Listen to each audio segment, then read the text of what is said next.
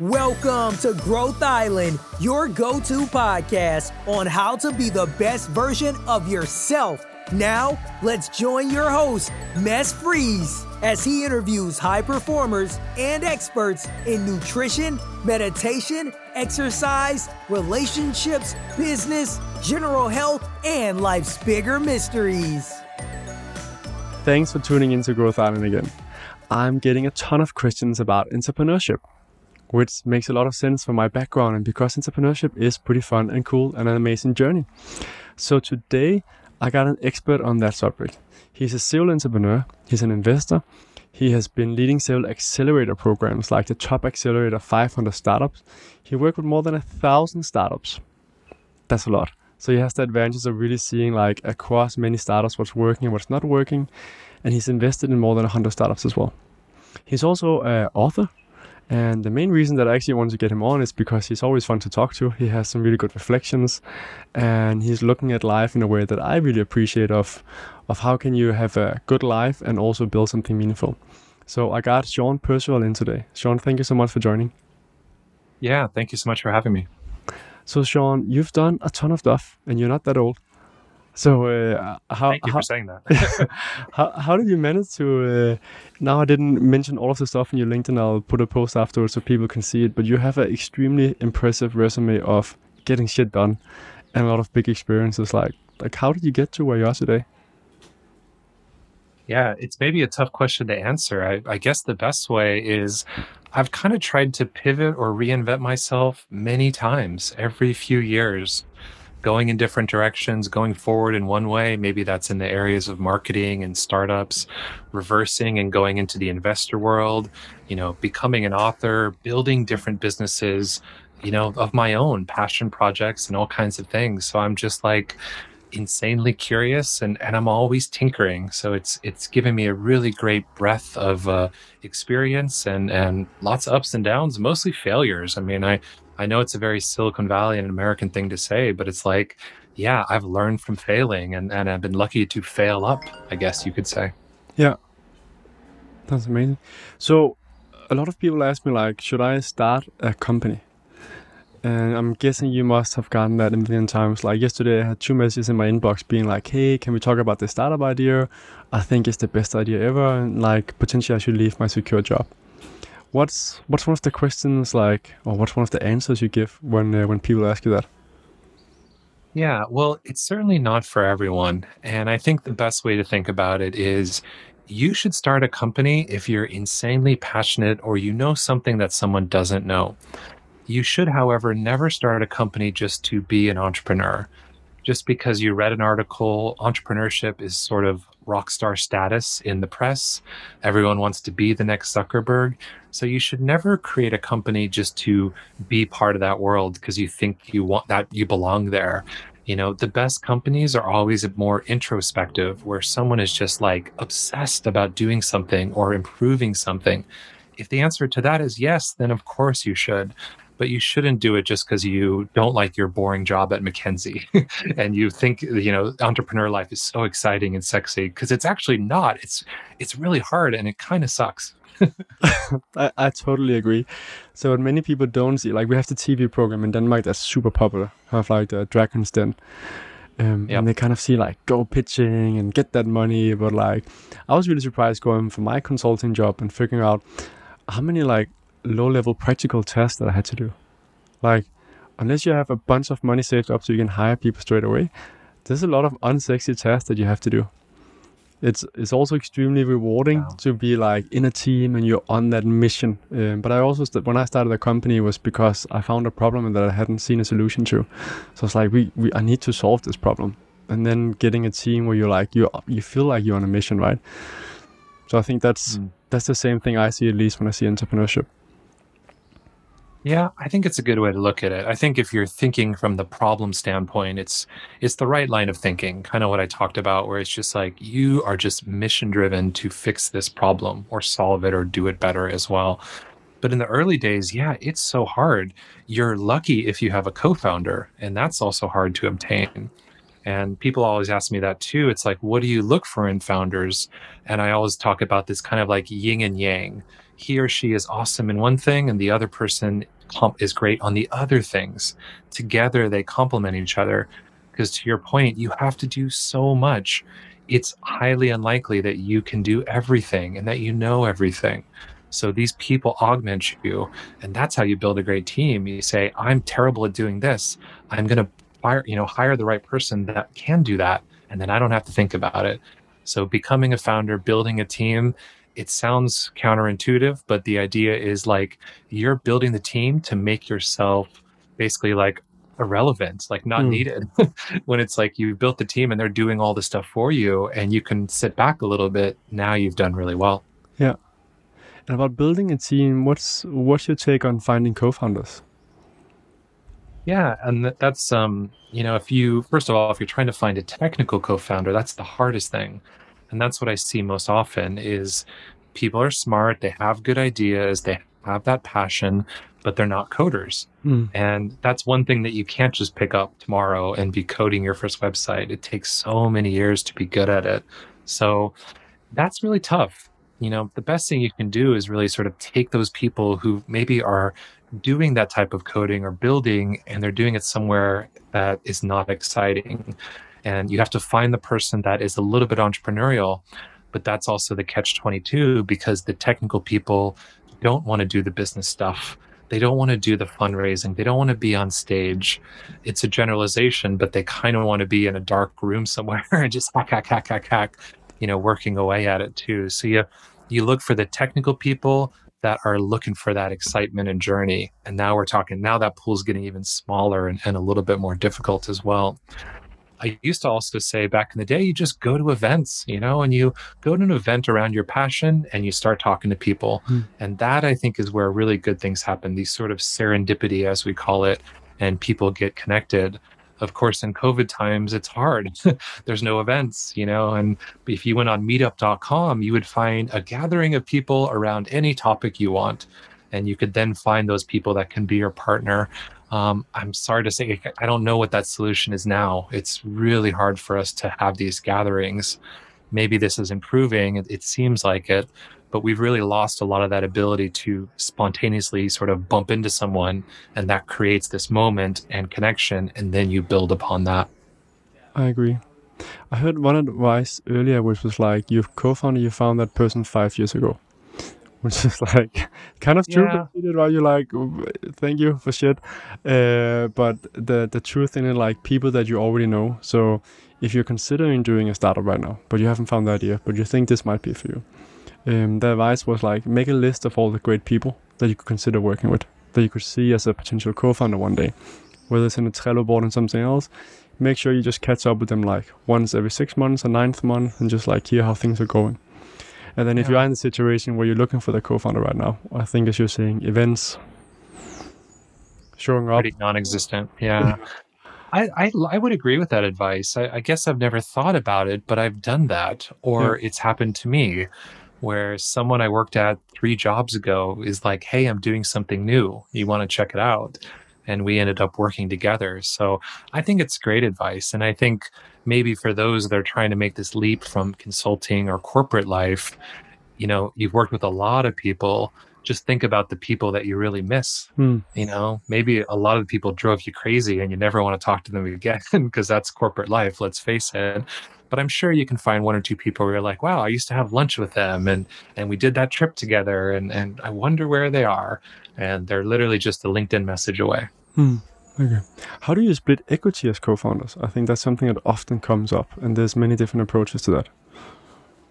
Yeah, and I've, I've actually seen some pretty kind of bad stuff, and I I I see often that the technical co-founder doesn't get as much and I just don't agree with it. Hmm. Um, the last startup I did, I remember in a scenario where they were going to give the founders, it was me and him, and they were going to give us more equity essentially as part of a new funding and to keep us excited. And I remember one of my investors was like, okay, I forget the number, but it was like, okay, we got 10% more to allocate to you. Um, I recommend you give yourself eight and you give your co founder two. And I was like, huh? and uh, and he his ex- basically explained it and said like listen you're the ceo you're the one that's going to have to work the hardest. You're the one that's going to raise the money. You're the face of the company. You know, you deserve more. And I just didn't believe it and I don't didn't agree with it. And and so I split it 50-50. I don't think the investor thought it was a smart move. But to me, I was like, okay, yeah, this guy's in the shadows and, mm. and he is not the face. I'm the one doing all that stuff. But I can't build my business without him. You know, it's like I'm not coding. I my business doesn't exist with him. So I I believe in a pure 50-50 split. On the investor side, often though we do think of we don't I think it's maybe a little bit better in Europe. Americans were maybe a bit more greedy. But I'm actually when I look at a cap table, I just want to know what percentage do all the founders have and is that enough? I don't worry so much about how it's split up, but I want to make sure that like yeah, all the founders as a, as a group have meaningful ownership. Hmm. Uh, and typically it's two, sometimes it's three people. I guess I maybe get a little concerned when it's four and five and six co-founders because I know that one or two of those people is not going to make the whole run, hmm. and those pieces are now getting smaller and smaller and smaller. But um, yeah, I don't know. I guess very Nordic. I'm I'm all about the 50-50 split and and founders should retain equity and as much equity for as long as possible. Hmm. Got it. This whole COVID has been really hard for especially co I guess for everyone in the world. And being a co-founder is hard in itself. And I think this has made it even harder for a lot of people. Suddenly it's harder to raise money, it's harder to get a team. For me, a big part of the positive experience of being a co-founder is being there with the team. Like I feel like back in my sports days when we were like a team and we were just like we are going for a goal, right? And you, and you don't have that in the same way. So what are some of the ways you can stay sane as a co-founder or as an entrepreneur? Yeah, and I when I look at portfolios and think about companies, I, I see two very different things though. I, I see some startups that are thriving right now. You know, I, I was previously working at Whereby, that's a video meeting company. Hmm. Um, take a wild guess how they're doing. They're doing awesome. They're just yeah. crushing it, revenue through the roof. And we have the Zooms, we have many different players, we have OnlyFans, we have so many that have just like gone crazy. And then I also talked with some founders who were selling, they had a platform for event tickets. You know, they had a travel mobile app and, and they're just getting crushed as well. So I think that it is good to have this mindset of like, you're in survival and you have to make the tough decisions and tough cuts. Mm. You know, doing a startup is a marathon. It's not a sprint because if you sprint, you are going to run out of energy and you're going to sort of fall to the ground. So, yeah, I think the best companies have really just had to look and say, make tough cuts, really rethink, get super lean and efficient in everything that you do and if you can find new opportunities and hmm. you know some have managed to do that and, and make some changes and, and find new opportunities you know become more virtual and, and do that as well so yeah but like to answer your question um, yeah i think it all depends on like yeah what money's in the bank because hmm. that is probably going to need to last and and you're right new funding uh, it, it is getting better i will say definitely in last year everyone was about preservation but now new investments are picking up. So we're, we're seeing this. Um, but investors, their job is to make money. So if you show them a path that like my business is COVID proof or COVID, um, you know, can actually excel during COVID, then I don't think you'll have the same challenges getting money. Um, but I think what we're really losing is, yeah, the connectivity, um, doing too much on Zoom. You know, it's mm. like we're all, we all have had Zoom fatigue. So think about sort of quality of life, call people on the phone and just have conversations. Everything does not need to be a video meeting with the screen share and with all this too, because it's just like we're getting so tired and sick of that. And I have a few people I do business with, and they just they call me on the phone or they ask, "Hey, can we just do a, a audio call?" And I'm like, "Of course, I'm happy to. Yeah. I don't need the pressure of being on camera every single day." So I don't know. Look inward and, and think about in the new way you have to work what is creating stress for you and be like ruthless about eliminating those things, changing your behavior and changing the way you just communicate so that you don't lose the connection, but at the same time, you're not just exhausting yourself trying mm. to, to do the virtual thing. Yeah. As an investor, I know something that many struggle with as well is like the kind of feeling like they owe the investor so much because they put money into it. Um, So kind of what's your view on that? Like like what do you owe as a founder to some investors if they put money down and what can investors actually expect in like work performance and so on? Because many people are just like working non-stop because they think they put money in. I owe them that, right? Yeah, I don't think it's totally the wrong way to do it. Um, whenever I see a new startup in the press, and my companies do this all the time, and like they celebrate, they've raised 1 million euros, let's say, and it's a big celebration. Um, but I'm always wondering, I'm like, do they realize that they just got the most expensive loan you could possibly get? Because the investor's expectation is I'm going to get at least 10x what I gave you back. Every investor, that's the the mindset when they're making an investment. That's why it's hard sometimes to get money because they don't see the 10x return the reality is they really want the 50x and the 100x and the Facebook 1000x and all these crazy things too. So getting money, it's like, yeah, I mean, if you got money from a bank, they're charging you a small interest rate. The investor is looking for 10x. So I would think about that as the weight of the money that you raise. The benefits, of course, are that if you lose all the money, you don't have to pay it back. You know, we're we're not banks. We're not coming mm. after you. There there's zero repercussions. We made a very high risk bet, and as part of that, we know that those most of those will fail. Mm. We're thinking about a ninety percent failure rate.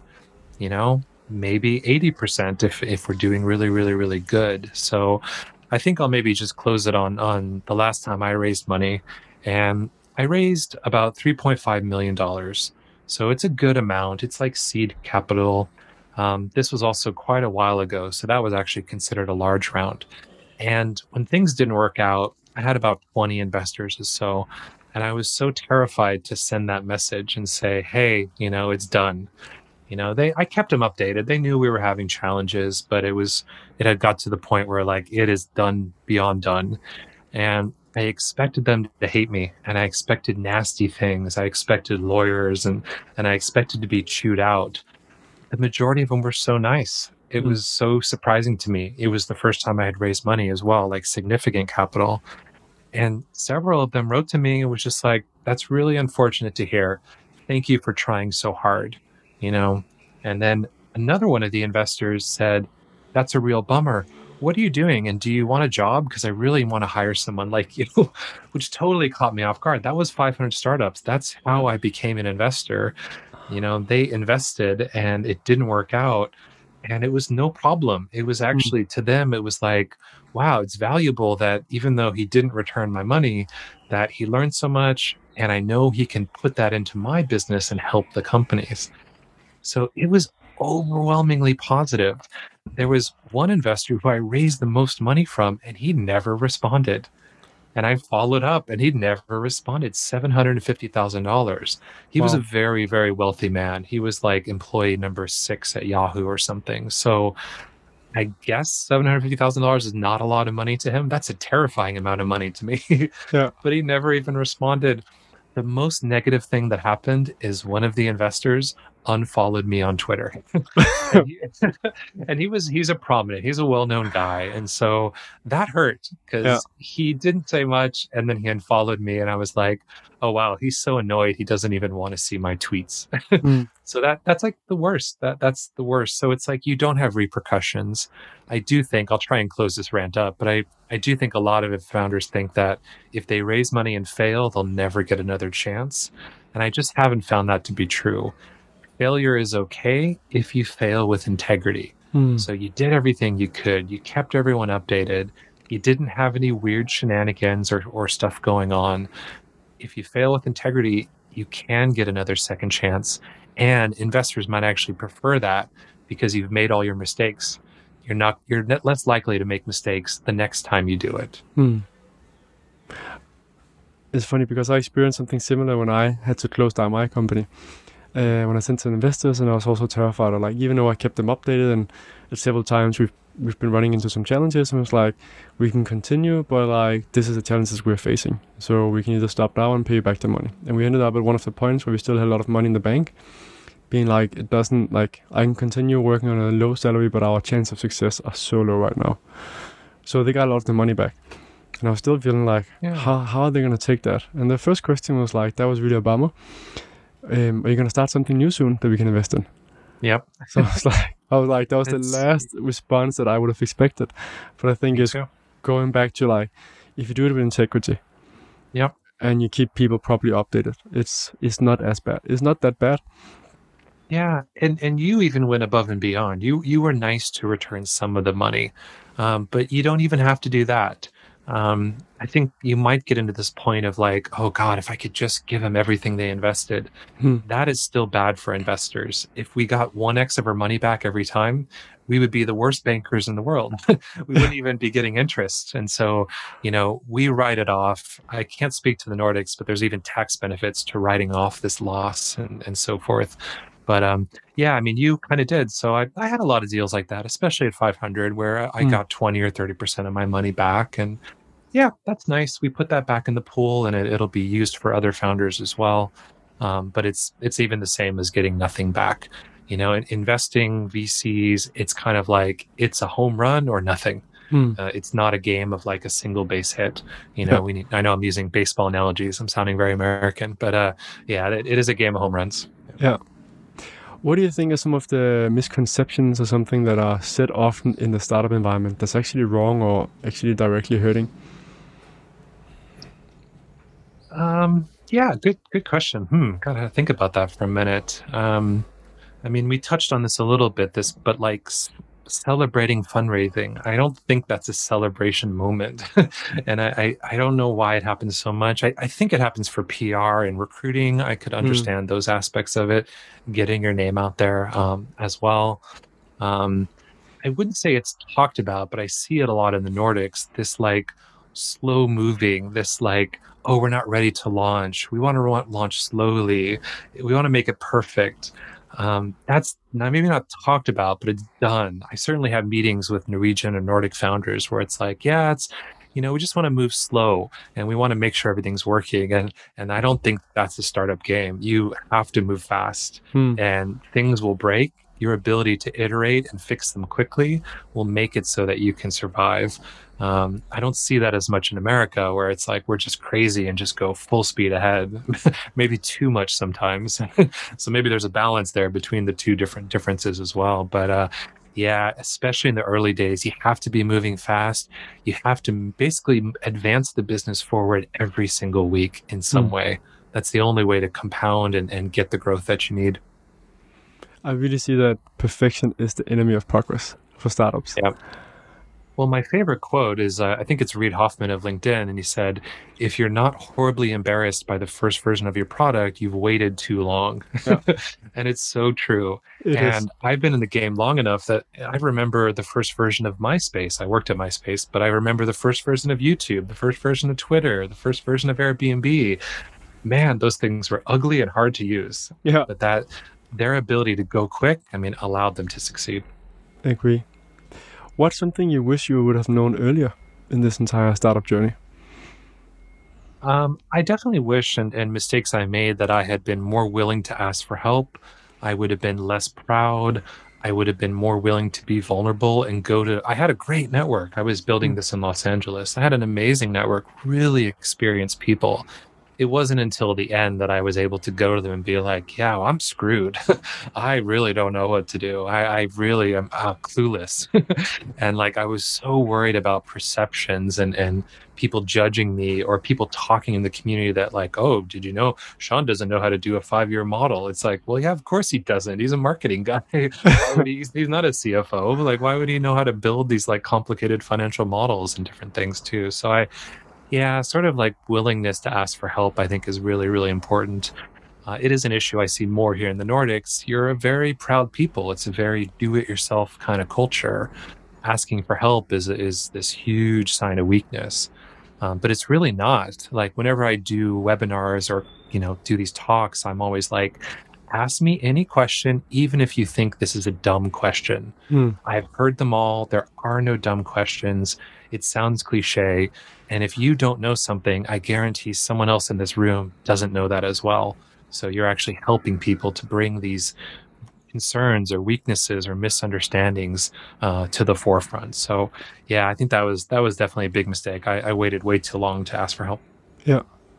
And what about the classic of uh, asking for an NDA, non disclosure, before sharing your idea? It doesn't happen that much anymore. Um, it's an immediate sign to me that this person has no idea what they're doing. they spent too much time in corporations. Yeah, it's also cliche, but ideas have no value. It's all about execution. An investor will never steal your idea. We are, if we were idea people and builders, we'd be building companies, not investing them in them. So if you're talking to investors, especially people that have been investing for years, they don't take ideas and build and steal from you. They just don't have the ability. That's why they're meeting with you to mm. fund the people that are builders because they're not builders. No. Or at least not anymore. Yeah. Uh, at least for most people, it's a red flag. When they're Always, like, 100%. It's like, if you want me to sign an NDA because I'm looking at a contract you have with someone, that's fine. Mm. Understand that. Um, if you have some deal pending with Walmart and that Walmart's like a very secretive company, mm. okay, that's fine. But yeah, no good investor will sign an NDA to get your pitch. No. Especially not just to hear about your idea yep. before like getting on a call, hearing about it. So looking into Sean, how you managed to accomplish so many things, like what I found at least is that everyone runs into challenges is how you deal with the challenges and do you manage to get up again. So, what has been some challenges that you met in your life, and how did you deal with that, or something that you can use again when you run into something? Yeah, I um, I don't know when it happened, but I was always like willing to like put myself out there, talk about what I did. I started very early doing this with marketing tactics and SEO in the very very early days. And I just found actually the more that I shared, the more it attracted people to me mm. that I could work with or or or we could help each other and so forth. I did the same thing with failure.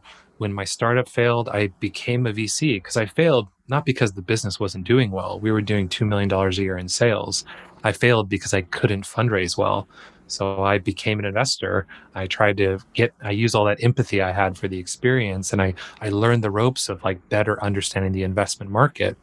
Uh, I came here to Norway and tried to do business, and I I failed pretty spectacularly at first. And I wrote an entire book about that experience. So I just like take it and I put it forward. Um, a lot of that has been through writing and blogs, mm-hmm. and I've I've on my personal blog. I think I'm at 500 blog posts or something crazy. I've written tons of stuff. I've published six or seven books. To me, writing is like super therapeutic. It really, really gets it out there. And I tend to publish most things that I write. Um, but for others, you know, this sort of like getting it, getting through it, just writing it down and not publishing is still very, very helpful. Mm. So that that has always been huge for me. And I'm not a great writer. I'm like high school and college dropout. I like get by, and I'm sure all my books have typos in them, but I don't care. It's that back on that like I'm I'm not embarrassed. I find them, I fix them, but it's like I'm not shy to put it out there but I realize it's not for everyone. But like writing it down, understanding it, sharing it, asking for help, communicating it, like that is how you kind of like get it off the chest and, and are able to move on from my experience. Makes sense. That kind of leads into the next question. Like you, if you have a process for making decisions, well, like is it purely intuition based? Do you make like decision trees? Do you sit down and write down your thoughts about everything, or like, what what do you do when you're like facing a big decision? Yeah, well, I always sleep on it. I know that's the easy thing. every major decision, sleep on it for one night. Uh, every time you're mad at someone, like sleep on it for one night. Every, every time your coworker drives you crazy and you want to shake them, you know, just like sleep on it too. Um, but I, I don't write stuff down. I don't use any software. Uh, I try and think one, I go deep into research mode, reading everything I can. YouTube is an endless wealth of information. There's almost nothing now you can't find on there. And I just, I consume, I consume. And then before I really commit, though, I always try and maybe this is very startup mindset is I just think like, how do I test this? Hmm. And, you know, I said I'm not a coder, but I have learned enough that I can piece together things. I can build forms. I can do anything in WordPress. I can hack things together. You know, I can really duct tape something. I can do it very manually at first, you know, as opposed to trying to build a database and understand that as well. So I, I always try and take a concept and test really, really small you know, really, really try and learn from that and, and make those decisions. And at the end of the day, I think what it comes down to, it's a bit of like chaos theory. I'm I'm throwing a lot of stuff up and I'm seeing what resonates with me and what mm. keeps me excited. If it can't keep my attention, then I just let it go. So I, I definitely subscribe to the idea of like kill your darlings. You know, it's like if you're not loving it, if it's not bringing you value, joy, learnings, then put it aside. I might revisit it again, but it's mm. just like I put it aside and move on as quick as I can. And what about career decisions? Is that the same? So you like, how can I test out this potential collaboration, or is that a different process? Is it more like how do I feel about these people, or do you have coaches like a mentor that you yeah, talk almost to? Almost exactly the same. Okay.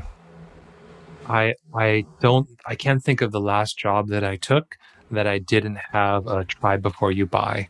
Yeah. Um, I, I know I was like pooping on consultants a little bit earlier, but I'm a consultant and I do that all the time. Maybe I'm I'm different. I'm not a McKinsey consultant type, um, but almost every job I've worked at, I consult for them first. Yeah. And it's a very easy pitch. I send them a proposal for three months, and I said, let's just make sure that we like each other and that this is working out and it's less commitment for you and for me before I dive in. And yeah, God, it's like every job that I can think of, I've done that. And so, yeah, I'm big on try before you buy. Almost every time I go forward and I do take the job. Hmm. Um, there's maybe been one or two where I didn't in the last few years. But yeah, I think that's good. And it works really well in Norway because it's hard to hire people and it's expensive and it's hard to fire people. So when I say, "Hey, let's be a consultant," they're like, "Oh yeah, of course, we know the model well."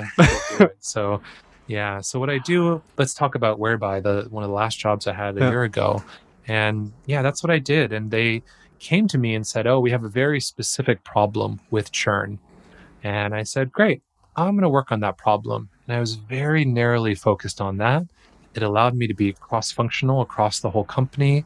It allowed me to prove the value and show results you know, before we jumped in and allowed me to make sure like, okay, can I work with these people and, mm. and be successful as well? And same deal. It was three months. I think we extended it one month or so, and then I made it a full time opportunity from there. So yeah, I'm I'm all about try before you buy. I think all founders should do that.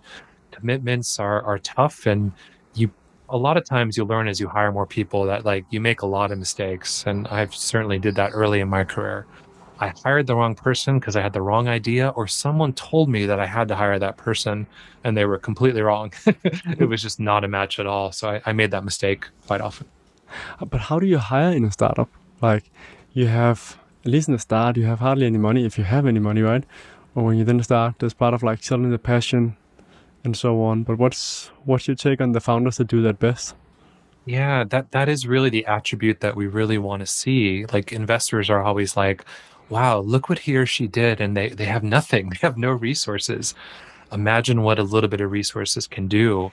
It's like your job is basically to recruit and retain talent. That's a big part of the job. So when you show us that you can do that, man, we just like, we're so, so super duper impressed too. Um, but yeah, like, how do you do it? Like, yeah, that's tough. I, I think you're, especially early on, maybe you don't have the network. You have to look for these people that have potential but they have not they have very low sort of ranking jobs mm. the biggest mistake you do is go try and hire someone like me like an experienced cmo where it's like yep i have a lot of experience i like i need a big salary if you're going to bring me in you hire me five or ten years ago who was just like scrappy and learning things and, and was excited and, and, you know, was posting on Reddit asking questions about marketing or something like this. Like you hire those people and then you let them rise up in the organization. You don't in the beginning think, oh, I need that really expensive guy or girl that can just do it. Because those are the worst match in a startup. Like someone like me, it's like, I need budget. I need a team. I need at least three or four people on my marketing team hmm. to really do a lot of stuff. And you, if you can barely afford the one person, you definitely can't build the team. So I think that's your secret. It's like looking at those people that are just about to rise. You know let them rise in your organization. They if we're talking marketing they come in as a marketing manager and they go to marketing director and maybe they become cmo who knows? Hmm. but you don't bring in the inexperienced or experienced person put them at cmo you've put them right at the ceiling already. They don't have anywhere to grow and it might have cost you a lot too so yeah that's really the secret is like the ability to identify these people Um, one of my bosses, Jason Calacanis, he's really well known in the startup ecosystem back in America. I think that's what he was the best at. For some reason, he just knew when someone was going to be the next star, when they were going to be the next great person. And he got him in. And when he hired me, he paid me $30,000 a year. I took a pay cut to work for him. that's a low salary in California startup yeah. life, you know, but he knew that, like, yeah, I didn't have much experience. I was potentially on my way up. I took a pay cut and I was happy to for him because yeah. I, I knew he would give me this this ability to move up in my career. Got it. Got it. What about as an investor when you're looking at startups? Like what's like some of the common mistakes that you see that's kind of like give you a red flag and you're like, I'm not gonna invest in them. And what actually makes you be like, I want to invest in that team? You talked a little bit about being able to attract a team, get far with like no resources. Yeah, I mean, a lot of investors will be like team, team, team, which I think is like, yeah, it's true. It's, I guess it's the easiest answer to give uh, as well. It's like, yes, of course, you should have a team and it should be good. um, uh, someone I used to work with at 500 Startups, he said this recently, or, or maybe not recently now, but like he said, if you want to get an investor, you have to win their heart and mind. And I think that's the secret. So the heart is like, yeah, I like you as a person. I'm excited about what you're doing. I want to be part of your journey. The mind is the metrics, the understanding of the economics and, and maybe the more boring stuff as well. But it's like if you get these like maybe these intangible softer things and then you back it up with like awesome numbers. And I don't mean just like you're a rocket ship. I mean that like if I ask you about a number, you know it right away and you can explain it you know i'm always worried i i, I ask a lot about metrics because that's kind of my background and and i don't expect rocket ships but when i ask a founder like oh yeah what's this and then they kind of like look away and mm. they're hmm. just like trying to make something up or or they don't understand or they send me their metrics and it's just a complete mess then it's a big red flag where i'm like wow if you can't manage the few things numbers you have to manage now I, I worry about you at scale as hmm. well mm. So yeah, the, the, it's such wide ranging. I'm thinking about the fund I'm with now and thinking about an investment we did, an investment that we didn't do, and more recently. And the one we didn't do, it was just like none of the numbers made sense. The materials were so poorly created. When we asked questions, they never had the answer and had to go think about it or come back to us. And I was like, oh, like you're the founder of the business. You you should know this number. This is, should mm. be a number that you look at every single day. Uh, on the other side, a business that was like not very sexy, to be candid, but man, he just was, he was like a machine. He just knew every little nuance of his business. I knew that every morning and every night he was looking at his numbers, better understanding them, adjusting the business and, and doing that. So I sort of put aside the fact that I wasn't so excited about the business, hmm. the fact of like, wow, operational excellence. This guy has operational excellence if we invest here, our money will be well managed and, and the outcome is, is much, much better. And what about how to get a hold of investors? So, as a young entrepreneur, you don't really know a bunch of rich people or investors.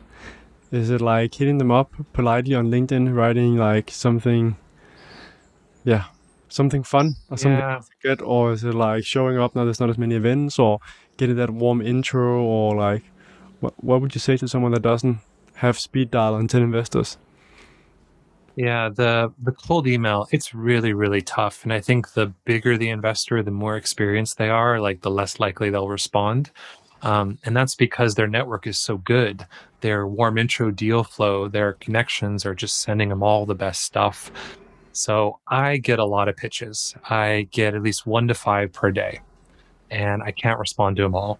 Mm. And the few that I do, though, where it's just like, oh, they actually researched me. They actually realized that this is relevant to what I do. And this is based on my experience, and I could actually be helpful here. But the majority are people just like, I can tell you're just sending this email out to every investor I, am sure there's a list of investors out there that people buy or scrape and just like dump. That'll never work too. I get so many weird things that are just like, this isn't relative to me. Uh, I only invest in the Nordics and Baltics right now, and and this guy's in Pakistan. It's like I salute the hustle, but it's like mm. you you just didn't look at me at all too. So maybe let's try and answer the question though, maybe a little bit more helpful of like it's going to take you a long time to get to know these investors. It's easier to get to know other founders, and those founders can be the best source of introductions to you. So you get to know other founders. Hey, I love what you did. Can we talk about this? I have a new idea in the industry that you work in. I want your feedback. So we do have this concept of like, if you want money, you ask for advice. So I, I would say go after and get to know other founders either in your region or in your space, build relationships there. When the time is right, they will help to make that warm introduction, hmm. which will then allow you to actually get the meeting and, and potentially get the cash. Yeah. Shifting gears a little bit away from startups to like some reflections on life, which is one of the reasons I also want to get you on the podcast. Now we have COVID, and it's going to be somewhat different world after we uh, we have this madness hopefully ending. What do you think will have changed in our way of working and our way of living? And that was a big question. Yeah, and it, it is a big question. And um, yeah, I just I think about it as like, yeah, COVID has broken the world. I do not think we know what is actually the repercussions yet. And I think we've all been propped up, you know, by just our instincts and the government just printing money left and right, every government doing that as well. So I I don't think we truly know. But it's it's broken the world, but I think that like you can self-reflect and you can take some solace in knowing that like the way people work is not going back. I genuinely believe that and i was starting to have those views before that um, whereby where i worked we talked about flexible work. You don't have to go sit in the office for eight hours and we never expected that and we didn't want that. Mm. you want to take the meeting from your kitchen room table you want to take the meeting from frickin' spain doesn't matter. The work just has to get done and, and it can be done anywhere and we were telling this story and we were talking we we're trying to get flexible work as a thing different than remote work more about flexible work. And you know obviously then covid happened and, and all that has now really really cemented as well too. So yeah that that's what i've been looking at that one i think it's actually concerning or risky to have every all your eggs in one basket because of the potential ups and downs. You know i think it's even more risky to be working for any corporation right now because again we don't know the long economic benefits and we saw how they just like immediately dumped 100000 people and, and that's what they had to do so to me i think the best thing you can do is be resilient work on these side hustles have multiple sources of income even if those sources are some of them are just 100 or 200 dollars a month you know that could eventually grow and I got to tell you, I do that mostly because I enjoy it. I have all these little side things I do because it makes me feel a bit like an entrepreneur. And sometimes I need the money, sometimes I really don't, but I just enjoy doing that. So I feel that gives me this resilience. I'm lucky to be an investor and have these positions, but that could crash tomorrow. Who knows? Like that could go away too. So building up these multiple things, and that's so easy to do online. You can teach, you can, I write books, publish them on Amazon. I don't have a publisher. You can do affiliate marketing, you can do what you're doing, you can do all these different things now you're really hot, you can go on OnlyFans. Like there's just so many channels, you know, that you can do different things. So I, I would build this mode of yourself. Um, now that's probably not for the founders because the founder job is so much, but for everyone else, like that's what I'd be thinking about is like, how do I make a dollar a month? And then how do I next month make $10 a month and, hmm. and keep building upon that as well too. But yeah, my reflection as well, I guess to try and put a bow on it too, it's like, I am a city boy and I always have been. I'm born in Los Angeles. I lived in San Francisco. I was in Oslo here. Uh, I'm now in a small village and it's actually very nice. And I, I don't see the allure of the city anymore. Uh, so I think that that's also like that just saves me so much money and it saves me so much time. And there's so few distractions. So I get so much more time with myself. Hmm we need social interactions, but I'm actually more in the vein of like I'm enjoying the isolation.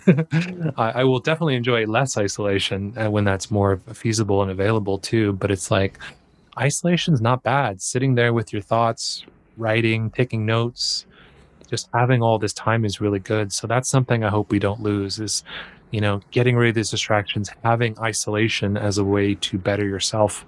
Uh, I, I, think that that is a thing. I don't know exactly what that mm. thing is, but that that is that is going to support people and help to create uh, an interesting wave of, of new people and new ideas. Have you ever tried uh, Vipassana, Vipassana retreats or like the 10 day silent meditation? Uh, Vipassana, Vip, Vipassana. Yeah.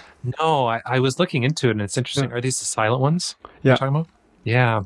definitely know a lot of people that have done it, and and it's interesting. I would do it in a second. Um, I have done these things before. As I look back, um, like the last 2020, I uninstalled every social media app from my phone, and it's one of the best things I've ever done. It has reduced my distractions. I've saved so much time. Um, prior to this, I did another thing where I didn't use my cell phone for 30 days. I put it in a drawer for 30 days.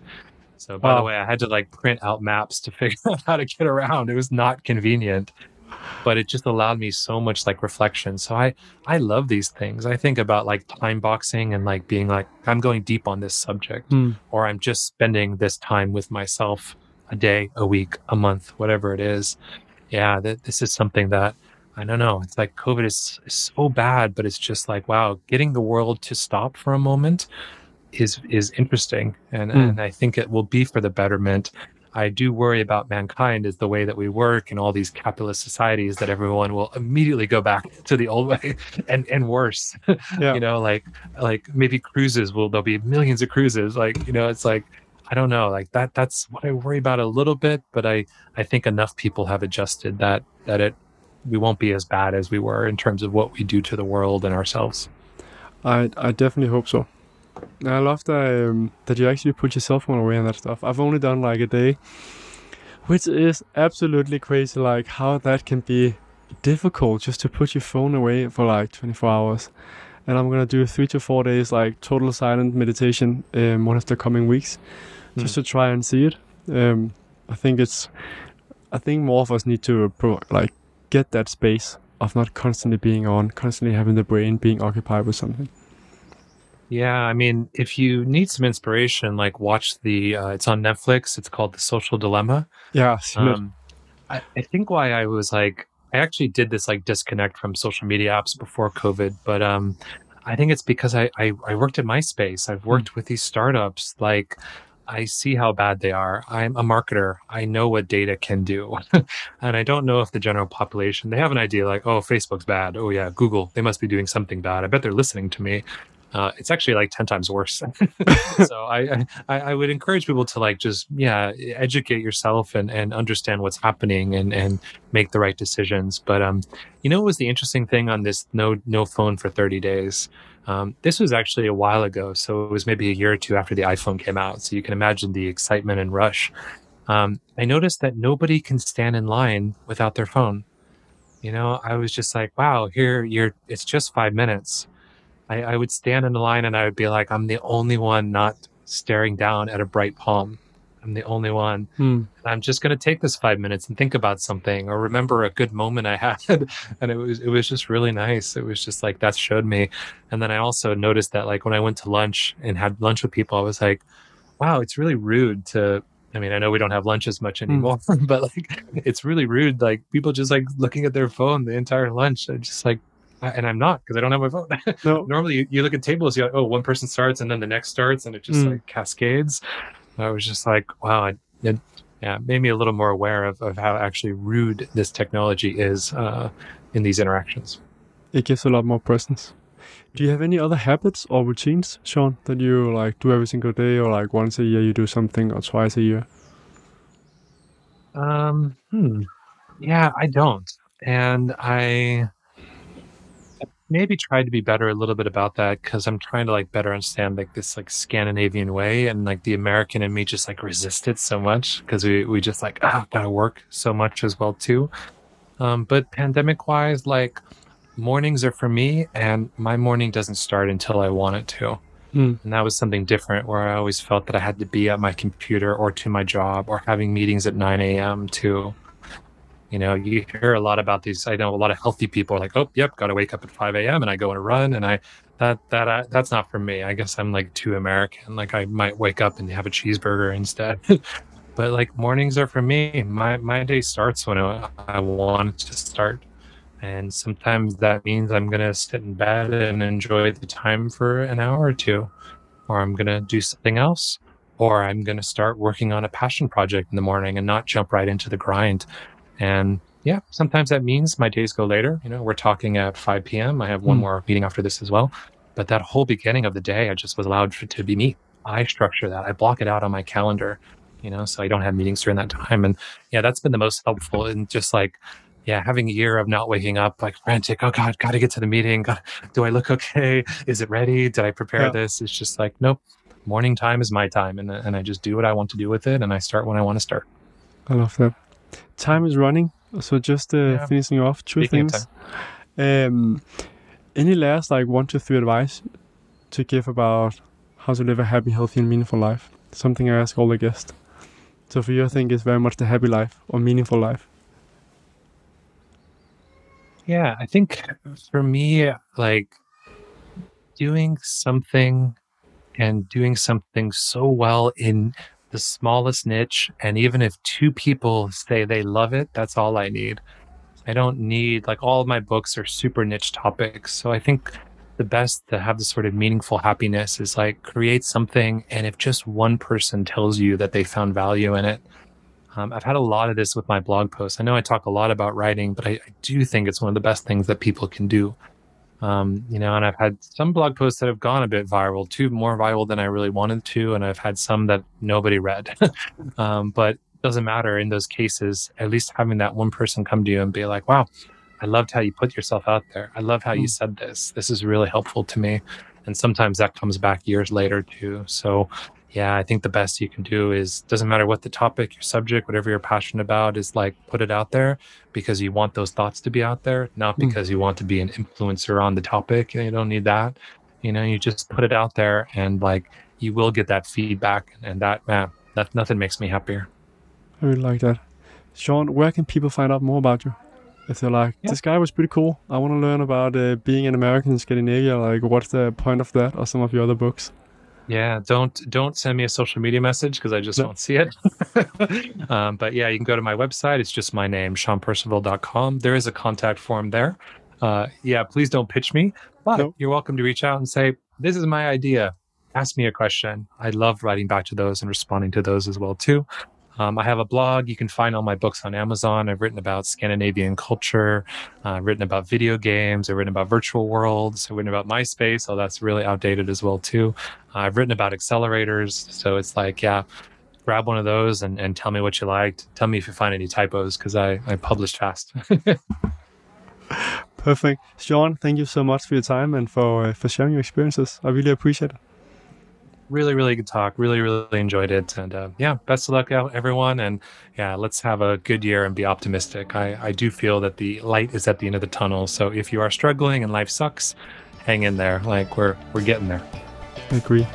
Thanks for listening to this episode of Growth Island. Be sure to subscribe for more episodes on how to be the best version of yourself. And if you found this show helpful, then please leave us a review so more people will learn about the podcast or share it with a friend who can benefit from it too.